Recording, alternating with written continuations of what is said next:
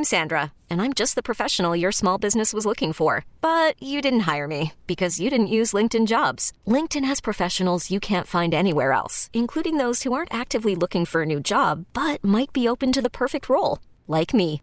In a given month, over 70% of LinkedIn users don't visit other leading job sites. So if you're not looking on LinkedIn, you'll miss out on great candidates like Sandra. Start hiring professionals like a professional. Post your free job on LinkedIn.com slash recommend today. We really need new phones. T-Mobile will cover the cost of four amazing new iPhone 15s, and each line is only $25 a month. New iPhone 15s? Only at T-Mobile get four iPhone 15s on us and four lines for 25 bucks per line per month with eligible trade-in when you switch. Minimum of four lines for $25 per line per month with auto pay discount using debit or bank account. $5 more per line without auto pay, plus taxes and fees. Phone fee at 24 monthly bill credits for all well qualified customers. Contact us before canceling account to continue bill credits or credit stop and balance on required finance agreement due. $35 per line connection charge apply. Ctmobile.com.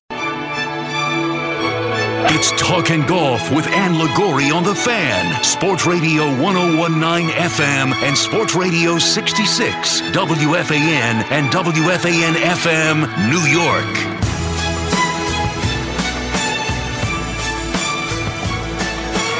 Well, good morning. Welcome to Talking Golf with Ann Liguori on this Sunday morning, August 21st. How are we doing this morning? Happy birthday to my brother Dan. Hope you're having a great morning, enjoying August. Boy, that was a shocker. Bob Salter saying this was his last show this morning. Wishing Bob the best. Just a class act, a true professional. Talking Golf with Ann Liguori is brought to you by IBKUL Luxury Athleisure Apparel for men and women, featuring the exclusive Icefil cooling technology along with SPF 50 plus sun protection. Visit ibkul.com to learn more. Are you on your way to to your tea time? What's going on? So good to talk to you as I do on Sundays uh, through Labor Day weekend, actually, and uh, hopefully we'll revisit the show August through September next year as well. Hey, there's so much going on. The FedEx Cup playoffs with the final round today of the BMW Championship at William, Wilmington Country Club in Wilmington, Delaware. Easy for you to say. The USAM going on, the 36 hole championship final at Ridgewood Country Club in Paramus, New Jersey. And let's start with that since it's taking place in the New York metro area, right in Paramus, New Jersey, at Ridgewood Country Club. And it will be Ben Carr, the 22 year old Georgia Southern senior, playing Sam Bennett, the 22 year old Texas A&M senior in uh, the 36 hole championship match, which actually starts at 8 o'clock this morning, and the Golf Channel will cover it in the afternoon starting at 2. And Ben Carr beat Derek Hitchner 3 and 2 yesterday in one of the semifinals. It was an up and down match. Hitchner is a fifth year senior at Pepperdine, originally from Summit, New Jersey. Uh, ben Carr trailed by one on the sixth hole. Then he won holes 8, 11, 13, and 14 to take control. He drained a 50 footer for birdie on the 14th to go up uh, three up with four holes to play and uh, just a great match. His mother, his brother, they were there watching him. He had a group of teammates from Georgia Southern there, and uh, just a heartwarming ending there at the interview afterwards. Uh, his father passed away a couple years ago unexpectedly, and he carries a, a special ball marker that he had made in his dad's honor. And he said after the win yesterday that he couldn't find the ball marker anywhere in any of his pockets and then when he made the putt on 16, he reached into his left pocket and miraculously it was there. He was just very emotional after the win and he told that story and um, it was pretty powerful. Uh, Sam Bennett beat uh, Dylan Menante one up. Bennett never trailed in the match, although he lost a two up lead there for a while. But with the match tied on the par 5 17, Bennett hit his worst tee shot of the match uh, then he hit it into a fairway bunker. But then he launched a seven iron approach shot, landed 12 feet from the pin. He drained the birdie putt to go one up. And then he parred the 18th for the win. So, uh, Bennett, wow, he's been playing with lots of uh, fire and passion and And Bennett, like Ben Carr, also lost his father. And so, I mean, the stories of these young men are just incredible. And, uh, you know, it's so refreshing to watch the U.S. Amateur. There's purity to it and sheer passion and emotion in it.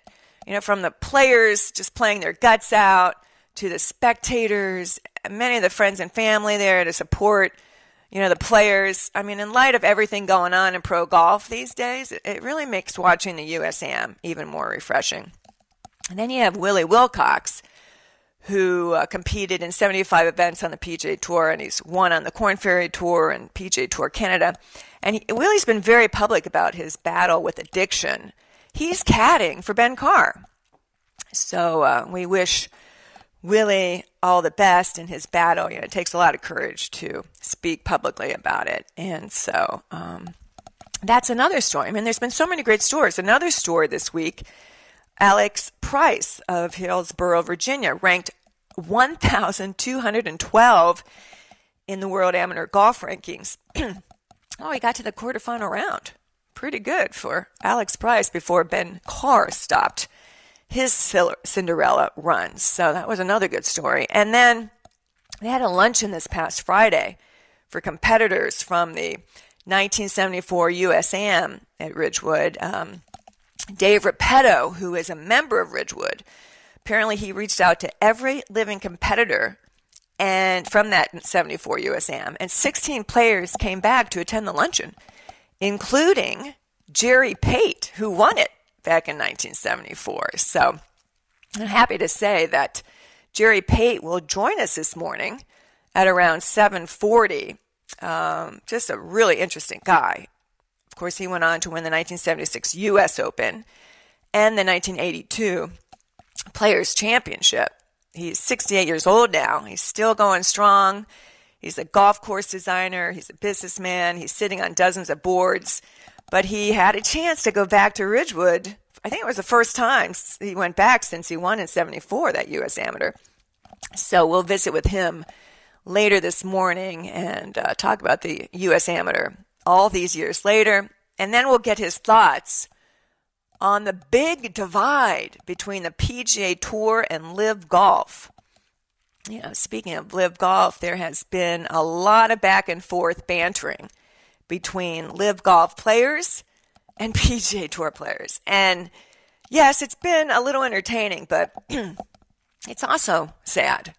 I mean, you know, Brooks Koepka came out and said in quotes, I read this on Twitter. He said, I honestly feel bad for the PGA players. He said, This week's purse is only 15 million. My wife's purse is almost worth, uh, worth more than that. Got it from Gucci. End of quote. That, I mean, Brooks Koepka saying that, that, don't you think that's a lame comment? Uh, you know, all it is really showing is that money is everything to him. I mean, does money buy happiness? Does money buy character? Does money buy legacy? Um, you know, yeah, the PGA Tour, they make these guys make a ton of money. How much money is enough? I mean, I've always defended Brooks when people were saying that he has a huge chip on his shoulder, but to say that comment, uh, I don't know, doesn't make him look too good. Oh, and then you have Patrick Reed saying that Rory McIlroy will never win a Masters to complete a career Grand Slam and then Rory later saying, the only chance Reed has of getting a Grand Slam is at Denny's. I, mean, I mean, that's funny. But, you know, it's very sad that golf has come to this. It's being kind of fractioned into these two sides with such animosity and bad will against each other. Well, last Tuesday, Tiger Woods, he led a players only meeting in Wilmington, Delaware to discuss the future of the tour. And according to a report by Alan Shipnuck in Fire Pit Collective and Golf Digest. And we had Alan on the show a few months ago. He wrote the biography on Phil Mickelson. Shipnuck reported uh, that, in quotes, according to a source with direct knowledge of the meeting, Tiger and the 15 top players he assembled discussed the formation of a tour within a tour. 18 no cut tournaments featuring the top 60 players competing for $20 million. He also reported um, that at Adare Manor in Ireland during the J.P. McManus Pro-Am last month, under the guidance of J.P. McManus, who's a billionaire, they discussed the tour actually renouncing its non-profit status. Now, that would force the tour to pay taxes and allow investors to come in. It's actually not a bad idea. And people like J.P. McManus and other, you know, billionaires, they could pump money into the tour if they'd like. You know, there's certainly enough billionaires out there who love golf who probably wouldn't mind investing in the tour. So that's actually a really good idea, I think, to uh, go from the nonprofit status and let these wealthy, wealthy people come in and equity firms, et cetera, come in and and uh, pour money into the tour. Uh, eight, uh, Shipnuck also reported that LIV Golf will announce seven new recruits after the FedEx Cup playoffs. So, I mean, I would think after that meeting with Tiger, if you were on the edge and trying to decide, do I go to LIV Golf, do I not, that uh, perhaps what Tiger was talking about that the PGA Tour could turn into might just dissuade you from jumping ship. So uh, stay tuned. I mean, it's really only the beginning. All right, moving to the PGA Tour, the FedEx Cup playoff in the third round play at the BMW Championship in Wilmington, Delaware. Patrick Cantlay, he shot a stellar 65 yesterday at 12 under. Cantlay is one shot ahead of Xander Schauffele and Scott Stallings. Now, Cantlay is trying to become the first player to successfully defend a FedEx Cup playoffs. He and his buddy Schauffele will be paired together this afternoon. You remember they both won the Zurich Classic as teammates. Will Zalatoris tweaked his back uh, yesterday during a shot on the fourth hole, and so he decided to withdraw from the BMW. He was one under through four holes, four under overall, but he uh, decided to withdraw. He was in too much pain. So he will work with his trainer the next few days to get the inflammation to calm down. And um, he'll be ready, hopefully, for the Tour Championship in Atlanta next week. And I had a chance to talk with um, Damon Goddard, who is Will's sport and nutrition guru. And you will hear that conversation in a few minutes. I actually taped that conversation before Will tweaked his back. Um, and Damon Goddard, he works with Will, he works with Jordan Spieth, he works with PGA Tour rookie Davis Riley, he works with some NBA players, he works with a lot of athletes, and I, I hope you enjoy hearing how Damon Goddard actually, you know, works with what he does, you know, how he helps these guys and women in every aspect of fitness. It's not just conditioning; it's also nutrition it's pre- trying to trying to prevent injury. So um, hopefully this uh, was just a temporary thing for Will Zalatoris, and he'll be able to get back and play. Of course, he won his very first PGA Tour title last Sunday in the St. Jude Championship in that three-hole playoff against Sepp Straka.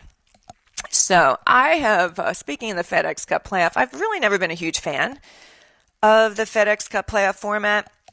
I mean, I like the fact that there is a season ending playoff in golf, but what I don't particularly like is that in the Tour Championship, um, each player, you know, starts at a certain position against par. So the top seed goes out there at 10 under par before they even start. And so that's a huge edge. So, you know, like last year, Patrick Cantlay started at 10 under and three players played better than him uh, yet, because of his head start, he won it all and he took home, you know, the huge payday. So, and I also think the point system is very complicated. And, you know, the more events you play, the better chance you have in terms of getting more points, obviously. But like winning a major is only worth 600 points compared to winning a PGA Tour event, which is worth 500. Uh, I figured a, a major should be worth more, but it's just very, very complicated. I know Jon Rahm and some of the players have been critical of the format. Jon Rahm said in Golf Week USA Today recently that he doesn't think it's the best system. He says you don't get to the Super Bowl and the team with the better record starts with two touchdowns you know, they start with a two touchdown advantage. That just doesn't happen. He thinks it's ludicrous. So I agree. There has to be a better way to make the tour championship more, the playoffs more exciting. Um, anyway, the top 30 players after the final round this afternoon will move on to the tour championship. All right, we are going to take a quick break. Coming up, sports conditioning and nutrition coach Darren Goddard. He will join me at about 7:20 and then Jerry Pate, who won the US Amateur at Ridgewood back in 1974 and was there to visit recently, he will join us at about 7:40. But first let me tell you that IBKUL Luxury Athleisure Wear for both men and women offers the highest performance driven apparel to look and feel your best on and off the course. IBKUL offers multifunctional, intelligent the exclusive moisture sensor fabric featuring the Icefil technology that cools your body so you can stay comfortable and odor free on hot and humid days. IBKUL apparel also features UPF 50 plus sun protection. Colorful, stylish, all. I'm Sandra, and I'm just the professional your small business was looking for. But you didn't hire me because you didn't use LinkedIn jobs. LinkedIn has professionals you can't find anywhere else, including those who aren't actively looking for a new job but might be open to the perfect role, like me.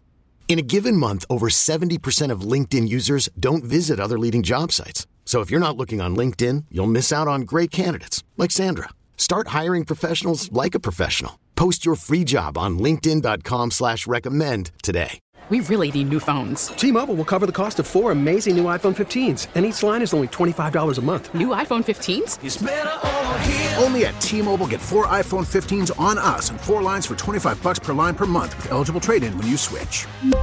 Minimum of four lines for $25 per line per month with auto pay discount using debit or bank account. $5 more per line without auto pay, plus taxes and fees. Phone fee at 24 monthly bill credits for all well qualified customers. Contact us before canceling account to continue bill credits or credit stop and balance on required finance agreement due. $35 per line connection charge apply. Ctmobile.com. After the end of a good fight, you deserve an ice cold reward. Modelo is the mark of a fighter. You've earned this rich golden lager with a crisp, refreshing taste. Because you know the bigger the fight, the better the reward. You put in the hours, the energy, the tough labor. You are a fighter, and Modelo is your reward. Modelo, the mark of a fighter. Drink responsibly. Beer imported by Crown Port Chicago, Illinois. Soft fabric with the latest technology to protect your skin. Look and feel your best.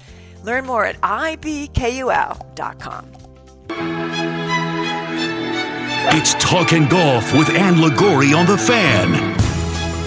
Welcome back to Talking Golf with Ann Liguori. And all you golf fans know that Will Zalatoris won his very first PGA Tour title last week in a three hole playoff. And joining me now is Damon Goddard. Will's sports performance and nutrition coach. And Damon is a leading expert in golf performance conditioning and post rehab and nutrition. And it's a pleasure to talk with you, Damon. Welcome to Talking Golf. No, I'm honored to be on here. And thank you for the invite. You and I met at the US Open at the Country Club of Brookline. And you were working at the time with uh, Jordan Spieth and Will and Davis Riley. And I know you have clients in other sports as well, but let's focus on your work with these golfers. If you could explain to my audience what exactly you do with these golfers and, and how helpful you yeah. can be to them.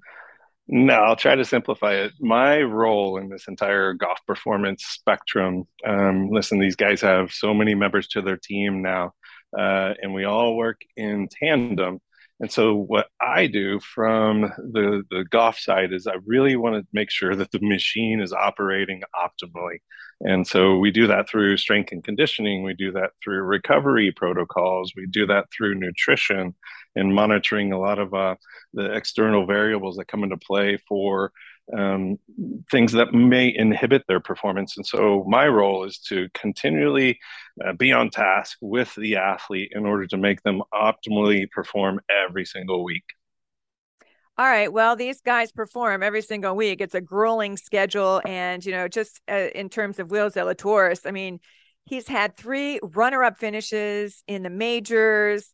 Um, in the 2021 Masters, he's, he finished second to Hideki Matsuyama. Uh, this year in January, he lost to Luke List in the playoffs and the, you know, in the Farmers Insurance Open. He was um, so close. uh, lost to JT in a three hole playoff at the PGA Championship, tied for second at the US Open, and he finally emerged as the victor at uh, the uh, tournament, the St. Jude's Classic in Memphis. So, talk first of all, you must feel so joyful for him because you've you've been part of his team for a while now, right? No, I mean, listen, uh, you know, obviously I love to see the success of the athletes. And then, you know, that's always a byproduct of the work that's always put in. It's kind of like what I always say to these guys is, is, uh, you know, winning is just a little byproduct of the preparation that nobody sees. Right. And uh, to see Will in such a short amount of time have so much success uh, within, you know, a very short career on the PJ so far um, you know, a lot of people forget that it's just been, you know, about a year, a little over uh, a year, uh, almost two years while he's been playing. And so this is actually a pretty quick little little win, and the success he's had on it so far has has been outstanding. And it's always fun to see. Uh, listen, I, will take second places too. Uh, it's better than missing the cut.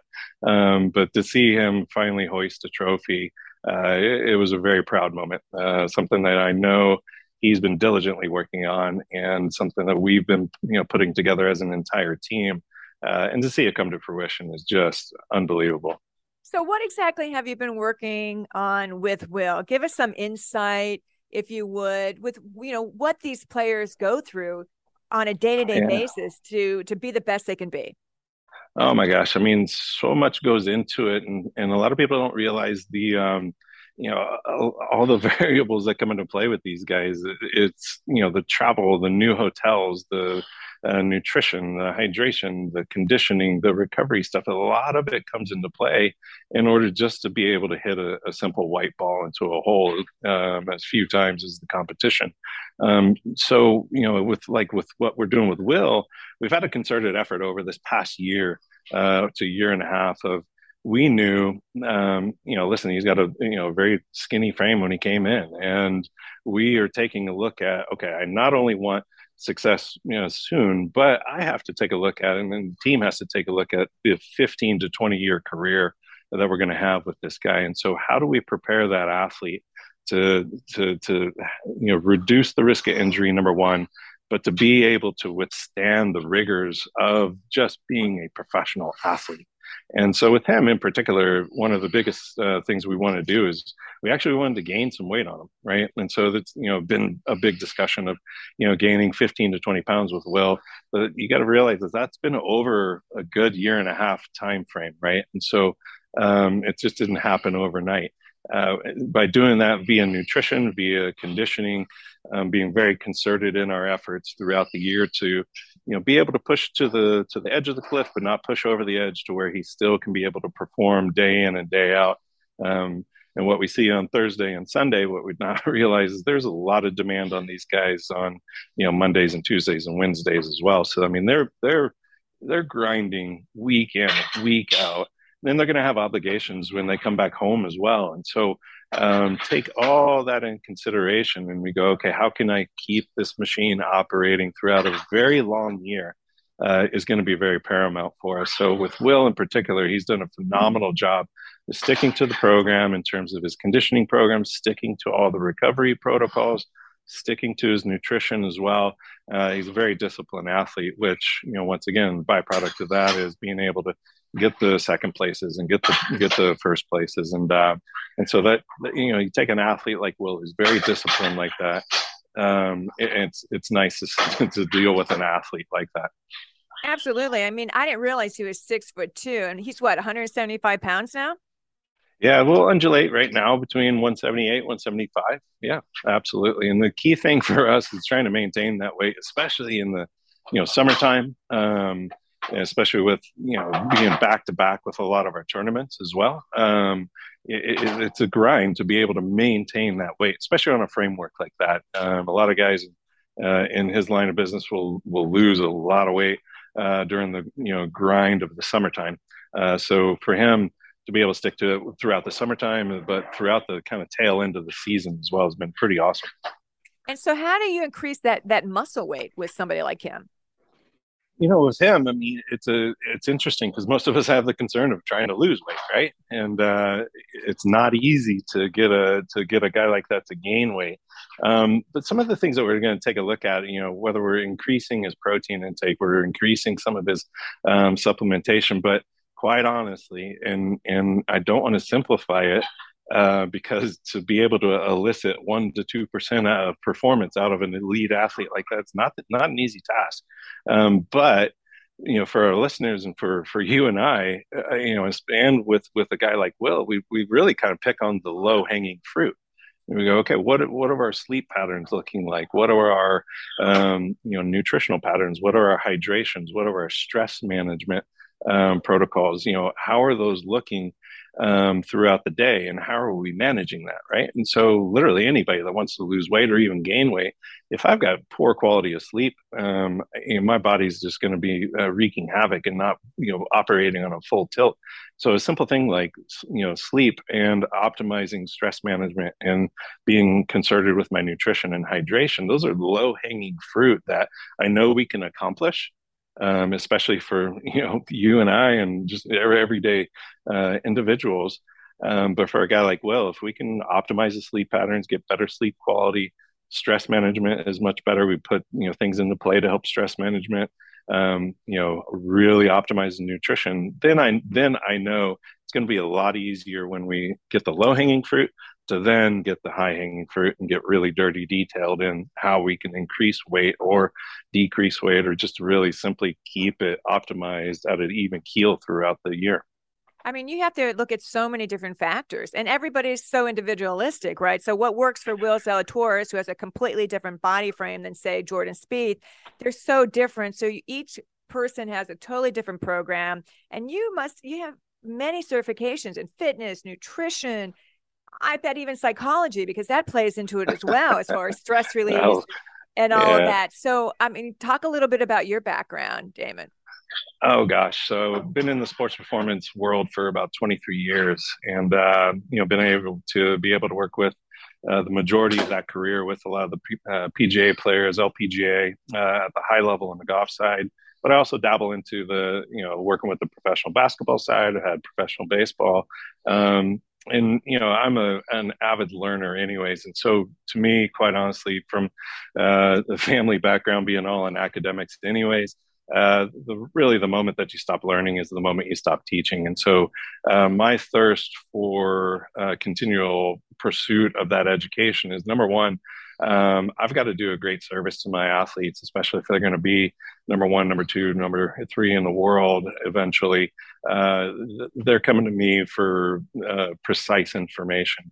So I need to be really sniper level with the information that I'm going to be giving these guys uh, and girls. And so that's what's really the thrust to me is is you know stay on top of the game academically uh, in order to be able to then um, you know relay that onto the athlete to get them to the highest level as well. So, uh, just an avid learner uh, constantly. And then, you know, listen, I love sports. Um, I love being around athletes. Um, there's just something to it, um, but it's not a simple thing of just you know, you know hitting a white ball or shooting a, a, ball through a hoop. You know, these guys have a great opportunity um, to play a sport to then make an impact off of the course, off of the the court um, to really be able to impact a lot of lives. And you know, I mean, let's not kid ourselves. Winning helps that, and it gives them a better platform. Uh, I think that's more the thrust behind why I do what I do is is to be able to get them to a level that they can play to then be able to make a bigger impact globally. And you look at the physical stature of some of the top golfers in the world, and you know, here, Will Zalatoris is, as you say, I think you told me you helped him maybe put on 20, 25 pounds in the last year. And, and I guess the challenge is for him to keep that weight on, right? Absolutely. And then obviously he's used to being at a certain weight. So that's a lot of weight to put on for somebody, you know, so you have to kind of, that might change his swing. It might change his tempo. I mean, you have to think of all of that as well, right?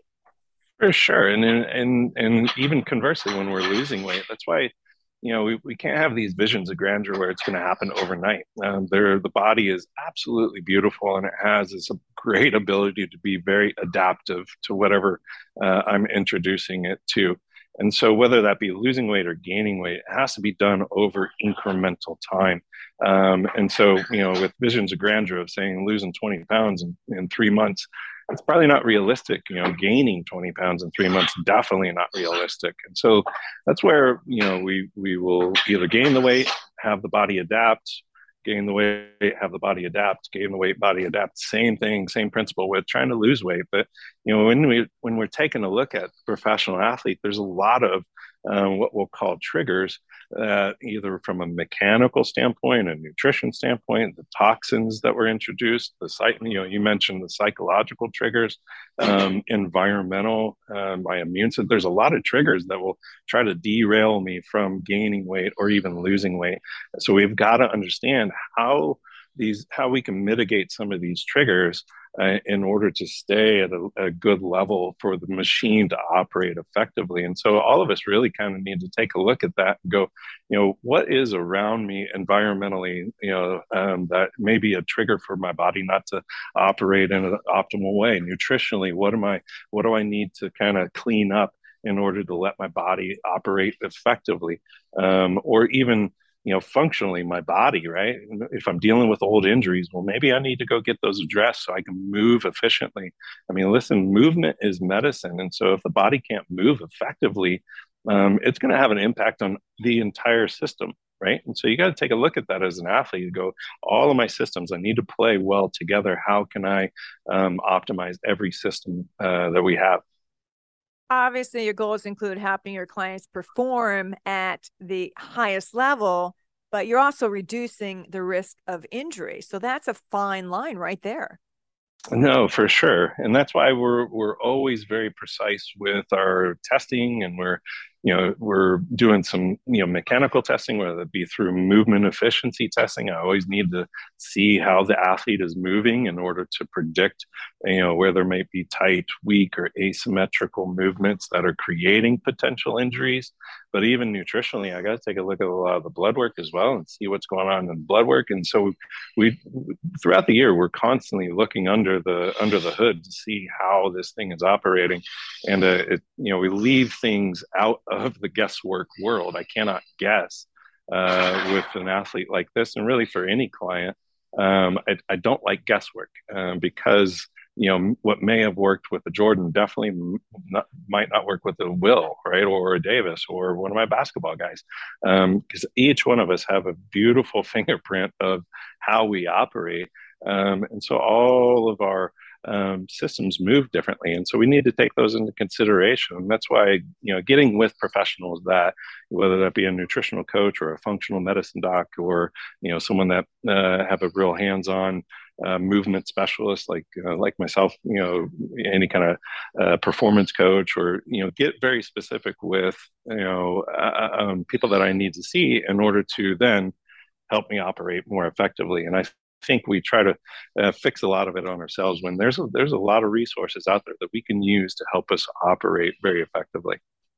Well, it certainly is working with your with your guys. Um, interesting with your level of expertise. I'd love to hear your your comments. Do you think Tiger, who suffered you know so many back injuries and knee injuries and constantly you know just one injury after another throughout his career, yet he continued to play and win is there any way, do you think Tiger could have avoided these injuries that he endured?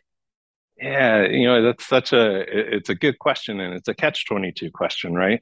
Um, you know, could he probably have avoided a lot of injuries? Yeah, um, but we also take have to take a consideration um, Tiger Woods, you know, personality. Even on the, in the gym, he wanted to go, go, go. In the uh, you know on course, he needed to just attack, attack, attack on course. And so, it's interesting, you know, you take the mindset of that and you go, well, you know, if we had such a concerted effort to avoid a lot of injuries, would Tiger have been Tiger, right? And so it, it's a catch 22 question because you, never know um, if he actually took a year off.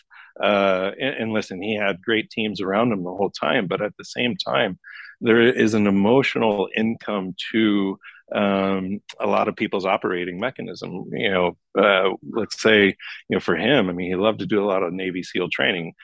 Is that good for the general public? Probably not. Is that good for a lot of professional athletes? No. Um, but there was an emotional income from that that then drove him to be the best uh, out on the course. Um, so, you know, to say yes or no on that, it's going to be really difficult because those pursuits served the golf, you know, uh, population really well. Because look at it, you know, look at Tiger. I mean, he, he's he's won so much, and he's a legend in the in the, in the sport. So, um, you know, it's I think it actually served him well. Now, would have, have created some longevity in his in his career even more so? Absolutely but to see the guy uh, still be able to get out on the course and and uh, give a good college effort on uh, you know trying to play in a major, I mean that's very notable. Uh, and just his presence alone in the sport right now is is uh, much needed. Absolutely, especially you know coming back just a little over a year after that near fatal car accident for sure. Well, you know, golf is a grind, no doubt about it. These guys play and women in hot and humid conditions. They walk a ton. Um, they travel so much, a lot of air travel. I'm curious as to what your players drink and eat while they're on the golf course. Oh gosh, well, I mean, listen, we try to keep it as simple as possible. Is is at minimum, uh, these these guys girls need to drink about half of their body weight in ounces of water. That's at minimum. Um, and so, you know, we uptick quite a bit of the, the hydration. A lot of the guys and girls will like to use um, some electrolyte replacements, and and there's some really good ones. Um, you know, the Live Pures uh, out there, the Nuuns, those are pretty good. Um, and, and so they'll, they'll uptick their hydration with the electrolytes when it's a very hot day. But listen, I mean, we're we're playing a sport that is not a crazy energy demand um, where it's requiring any kind of Gatorades or any kind of Powerades or anything like that. In most cases, they have a lot of sugars, anyways, and so we want to try to avoid that. Um, so, as a big rule of thumb, you know, half of the body weight in ounces is at minimum, and then I like to uptick it, you know, anywhere from 15 to 20 to maybe in 30 more ounces, depending on the weather. Um, in terms of food, we try to get fairly specific with it. Um, you know, we're trying to avoid uh, having a big glycemic response, right? A big sugar response uh, in the body. And so, what we try to do is pick the bars that have low glycemic response, meaning I need to keep the brain at an even keel and the body at an even keel, and not have these crazy up and down roller coaster moments in my glycemic response to food. Um, so we'll have you know things like Quest bars or macro bars. Um, we'll also have uh, a lot of the you know protein. So you know some of the very organic um, jerkies we like. Uh, some trail mix. We try not to overconsume the trail mix uh, standpoint, um, but we also have different things like uh, different shakes throughout the uh, round of play. So I'm a big fan of um, you know the protein shake Ka'Chava, um, and it has a cascading effect of just amazingness, uh, let alone just the protein standpoint. But what I'm trying to do essentially is maintain an energy level throughout the entire round. Um, you know that that I'm not having these up and down spikes. A lot of us, you know, at the end of the round are completely tanked because we ate a Snickers and and a hot dog at the turn, right? And so we're having this crazy glycemic response, and my brain's like, wait a minute, I didn't like that, and now uh, I'm too busy trying to process the nastiness that you just put in. And so I like to keep a rule of thumb about every three holes, um, get a little bit of a nibble of something. Um, and then at every hole, uh, I'm trying to take at least five or six sips of the water uh, while I'm walking. Um, and, and in general, you know, I like to see about three different, four different bottles being consumed throughout the entire round. Um, but hydration and nutrition quite honestly, before the round is most important. So when I'm eating the day before, when I'm drinking the day before, when I'm drinking, eating that morning is going to be highly important. And then also using nutrition as a as a recovery tool as well. You know, post round, uh, if I know I've got a weekend tournament, and you know I've got to tur- I've got to play the very next day, probably not a good idea to go consume the pizza uh, because I'm going to have a negative response to that, right? So I'm going to keep it a very balanced protein, fat, fiber um, type meal. And so, you know, consuming those excess, you know, processed carbohydrates, things like that. The big thing though that I would recommend is, you know, be very mindful of, of trying to reduce um, the sugar intake. You know, that's going to perpetuate a lot of the cellular inflammation, and we're we're just an over sugared uh, culture, anyways. And so, if we can start to avoid a lot of the sugar consumption, um, that's going to be a very clutch move in order to just be uh, an optimal human machine. Absolutely. As a country, boy, we all consume way too much sugar and processed food. If we can get away from that, that would be a good start, right? Well, I could go on and on with you, David, but I really appreciate uh, your insight here. And um, if people want to learn more about you and, and your work with athletes, where can they visit? Yeah, they can go to the website Goddard SPN. That's G O D D A R D S P N dot com uh, or go to the Instagram at Goddard SPN as well. And they can follow me doing all the fun stuff on tour and with my athletes. And uh, every now and then I like to show my cute boys and my beautiful fiance on the Instagram as well. So they can keep up with all of that. Well, continued success with uh, Will Zalatoris and Davis Riley, and we're rooting for Jordan Spieth. He's one of our favorites, and would love to see him get in the winner's circle again. Absolutely. No, I appreciate the you inviting me and this is this is always fun. I love talking golf and talking performance all the time anyways. Damon Goddard, thanks so much. It's Talking Golf with Ann Liguori on the Fan.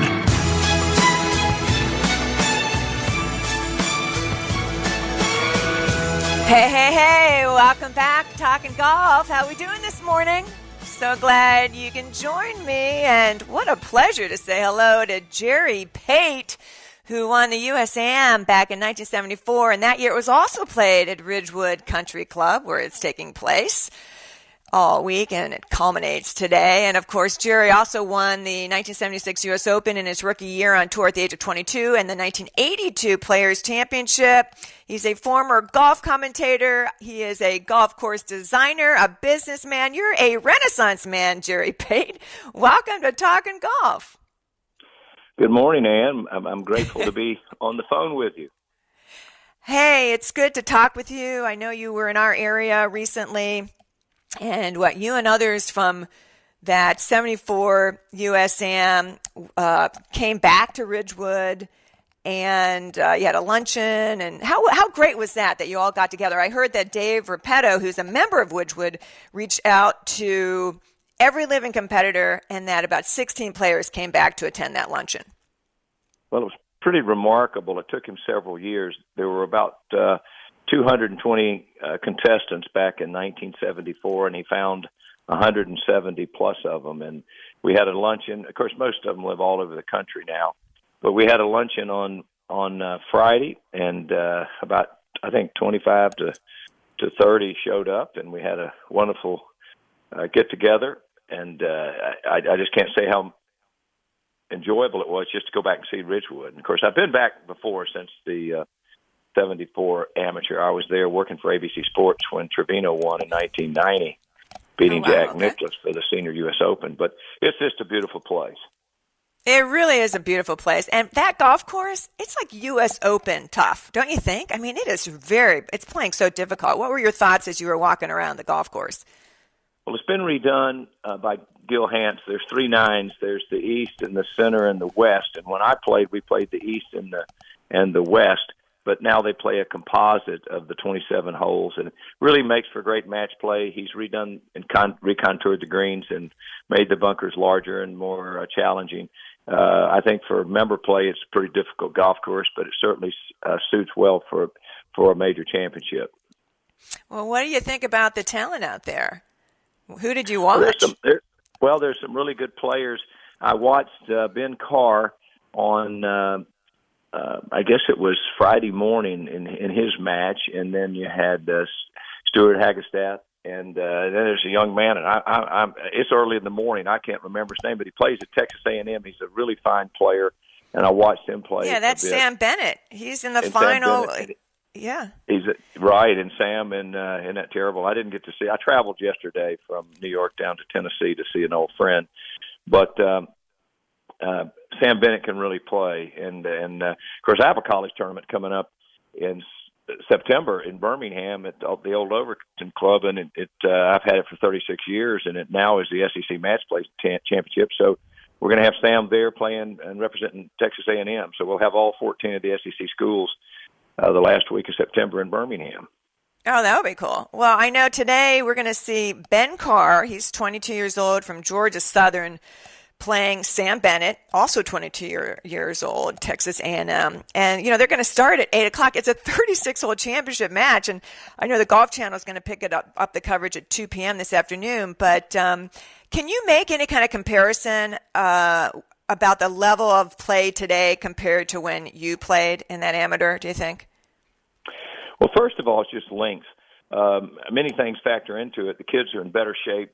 Uh, we were in good shape, but I mean, they really work out hard on their their core strength. Uh, they swing at it much harder than we did because the ball doesn't curve. Like when we played with rubber and balata balls that were wound with rubber bands and wooden heads, the balls would really curve if you mishit a ball.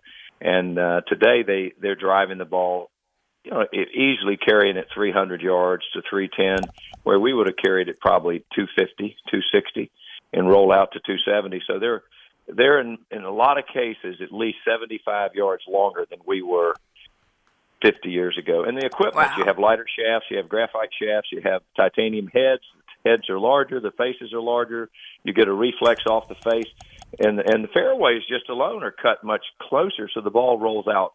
And uh, so the game has become really a power game. It always was, it's a power game off the tee, and you have to sink putts. Both of these young men have really good uh, strength off the tee, and they're great putters. And that's it. If you can make those putts, and as you say, God, they're 75 yards longer. That's a huge difference when you think about it off the tee, right? Well, it is, and of course they've lengthened the golf courses out. Uh, all of these golf courses have been lengthened. Uh, you know, I can remember first playing St. Andrews in 1972. I was a freshman at Alabama, and we were fortunate enough to play. And you jump off the first green and just to the right was the second tee, and you get off the second green and just to the right. Then they move tees back about 15 or 20 yards. Now you go to St. Andrews, where obviously the Open Championship was played this year, and you look back and there's 80 yards back from the green behind you in the gorse bushes. There's the tee. So the game has just gotten to the point where the ball really goes a long ways, and the clubs go, and the and the players, the contestants, are better athletes. They can really swing at it hard. They certainly are. I just had on a sports and nutrition conditioning coach for Will Zalatoris, and what the, what he works on with these pros is just unbelievable. Everything, and I don't know if you had that in your day, but uh, these guys, you know, they're pushed to reach their fullest potential, and you know, at the same time to, to you know try to prevent injury, and that's a fine line. And I talked about uh, that with Damon Goddard in the in the earlier segment, but the USAM, Jerry, is just so refreshing to watch. I, there's a purity to it. There's a sheer passion and emotional, um, you know, just to watch it and to, to feel the players' emotion. I mean, you know, obviously with everything that's going on in the pro golf game these days, it it really makes watching the USAM even more refreshing, in my opinion. Do you agree? I mean, watching the, these, you know, car yesterday in his interview. I don't know, you missed it probably because you were traveling, but you know his father passed away a couple years back, and he he said he carried a special ball marker in his pocket in his dad's honor, and he couldn't find the ball marker, and he checked everywhere in his in his pockets and in his golf bag and. And uh, in the middle of the round, he just couldn't find it. And then he made a putt. I think it was on 16, and he reached into his left pocket, and there, miraculously, it was there. You know, the special ball marker for his, you know, that he, that he had made in honor of his dad. So he was just so emotional after the win, and and it's just powerful stuff, I think. And it's a it's really refreshing to watch these these amateurs. Well, you know, play, golf's so connected. It's so connected. I I I I got up on Friday morning, came down in the lobby of the hotel. There was uh, Ben Carr, his and his mother, and I introduced myself to him because I knew he he had his bag and we go out and have breakfast. He plays at 10 o'clock on Friday. We have breakfast together. His mother worked for Synovus Bank in Columbus, Georgia, which I had been on the trust company board of Florida, and he worked for a guy named Richard Anthony, who I have a picture at my house in Pensacola sitting on a shooting stick little seat. My dad's putting out in the 1964 state amateur, and Richard Anthony standing in the picture. So, and the first time I think I played Shoal Creek was with Richard Anthony. He was uh, on the board. So of course, Ben's mom and I both, you know, text Richard, and he's been keeping up with his progress. So golf is incredibly connected, and and the great thing about the game is when you pick up the rule book, you don't read about this is what you do when you tee up or drop from a lateral hazard or, or water hazard now, uh, or penalty zone. I think they changed the name. Uh, I'm too old to worry about all that. But uh, it talks about the etiquette of the game and the goodwill and the etiquette and the things, the life lessons you learn through golf can be carried in any business. And I played with many, many, many famous presidents, celebrities, uh, lots of athletes, and they've all all the athletes said, "God, I wish I'd have been a golfer instead of a baseball player, football player. Uh, I wish I'd have been a, you know tennis player. I love playing golf." And when they retire from their sports, most all of them love to play golf because it's such a competitive game and it's it's pure form of, of capitalism for, for, from the professional levels because there's nobody can help you. You still have to hit the shot or sink the putt. That's right. That's right. They all play golf, even while they're playing their their sport, right? But you know, you've right. been around golf for a long time, Jerry Pate, and I'm curious about your thoughts on really what has become the big divide that's going on in our sport, unfortunately, right now. What are your thoughts about the PGA Tour versus LIV Golf? Well, it's great that, that, that someone would come out and, and, and say they want to put a billion dollars into the game. I think the way they went about it was, was wrong. And instead of trying to compete against the PGA Tour, uh, for the players that are playing there, and, and I'll pick on two of them, Greg Norman and Phil Mickelson, that played for 30 years on the tour. Every week you play for those 30 years, you, you sign an entry form, and it's a small print entry form, and you need to read it because you're playing now for millions of dollars. It says you won't compete against the PGA Tour in a conflicting event. So if you jump off one tour and you want to go play on another tour that's that's counter to the PGA Tour's efforts for the last 50, 60 years, 50 years at least, 55 years, then you're in violation of your agreement. So they don't allow you to to be a member or play in the event. Now you don't have to play any events on the PGA Tour, and you can be exempt but you have to play 15 events to to be uh, eligible for the the deferred comp plan. Everybody calls it a retirement plan. It's a deferred comp plan, and uh, you have to be eligible for some health benefits, and you have to be eligible to uh, vote. But as far as just winning tournaments, you you could play five times a year, three times a year, and win five times if you're that good. So they don't make you play. I think the thing that that that really is disingenuous about to me about the LIV tour thinking that they're worthy of a world ranking. I played many. I played 45 years now on the tour. We played on the PGA Tour 18 holes and 18 holes. So you play 36 holes. You have to make a cut. Then you have to play the final uh, 36 holes. So it's a 72 hole event with a cut, no guaranteed money. Uh, the LIV Tour is 54 holes, shotgun start. You know, there's a big deal about when I can remember being uh, in the final groups in major championships, and you wake up at seven in the morning and you don't tee off until two thirty in the afternoon. You've got that gut wrenching feeling in your stomach. But when you say, okay, let's all go tee off at the same time, and you go on 14 and I'm 12, and we're all going to play, and we all get guaranteed money, and we're only going to play three rounds. To me, that's not comparative for world rankings. If right. the LIV Tour would change their format, I think it would be much more compelling to say we're going to play 36 holes, have a cut.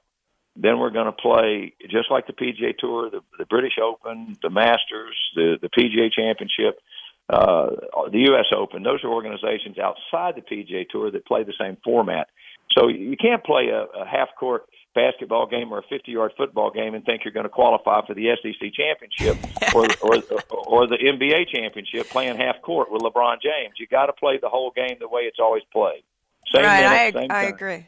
Well, Tiger recently had a meeting with 15 top players. Uh, it was this past week in Wilmington, and Alan Shipnuck, who we've had on the show months ago, he wrote the uh, biography on Phil Mickelson. He reported for Fire Pit Collective and Golf Digest that, according to a source with direct knowledge of the meeting, um, they discussed the formation of a tour within a tour, 18 no cut tournaments featuring the top 60 players competing for $20 million. They also discussed the tour renouncing its non-profit status, Jerry. And that's an interesting concept. We only have a, like a minute left, and I apologize that we're running out of time.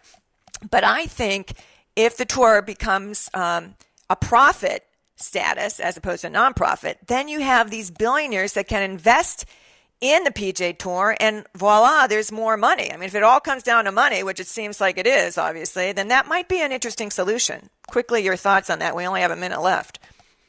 Well, the PGA Tour has built a lot of character over many years, uh, and, and, and everyone is flawed.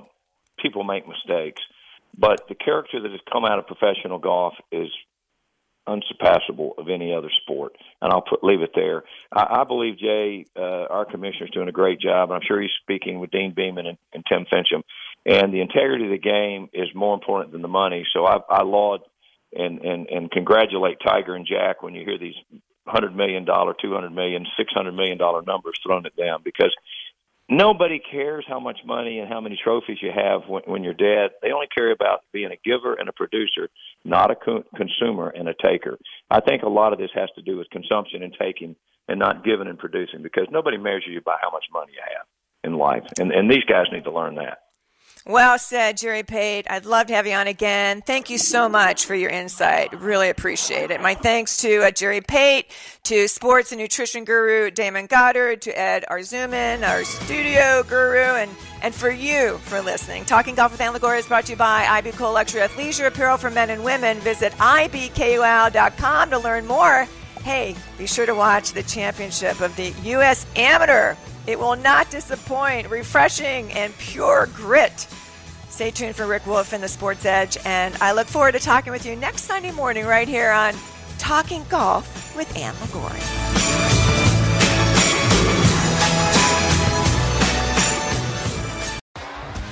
T-Mobile has invested billions to light up America's largest 5G network from big cities to small towns, including right here in yours. And great coverage is just the beginning. Right now, families and small businesses can save up to 20% versus AT&T and Verizon when they switch. Visit your local T-Mobile store today.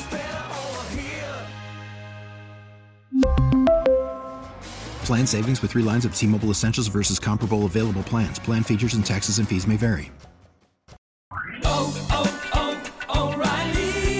Your vehicle's engine with a full synthetic oil change and save with Mobil 1 at O'Reilly Auto Parts. Purchase 5 quarts of Mobil 1 full synthetic motor oil and receive a $10 O'Reilly gift card after rebate. See store for details. With your Mobil 1 purchase, you'll also receive 2 times points during O Rewards Bonus Points Month at O'Reilly Auto Parts. Oh, oh, oh, O'Reilly Auto Parts. We get it. Attention spans just aren't what they used to be heads in social media and eyes on Netflix. But what do people do with their ears? Well, for one, they're listening to audio. Americans spend 4.4 hours with audio every day. Oh, and you want the proof? Well, you just sat through this ad that's now approaching 30 seconds. What could you say to a potential customer in 30 seconds? Let Audacy put together a media plan tailor made for your unique marketing needs. Advertise with Audacy. Visit ads.audacy.com.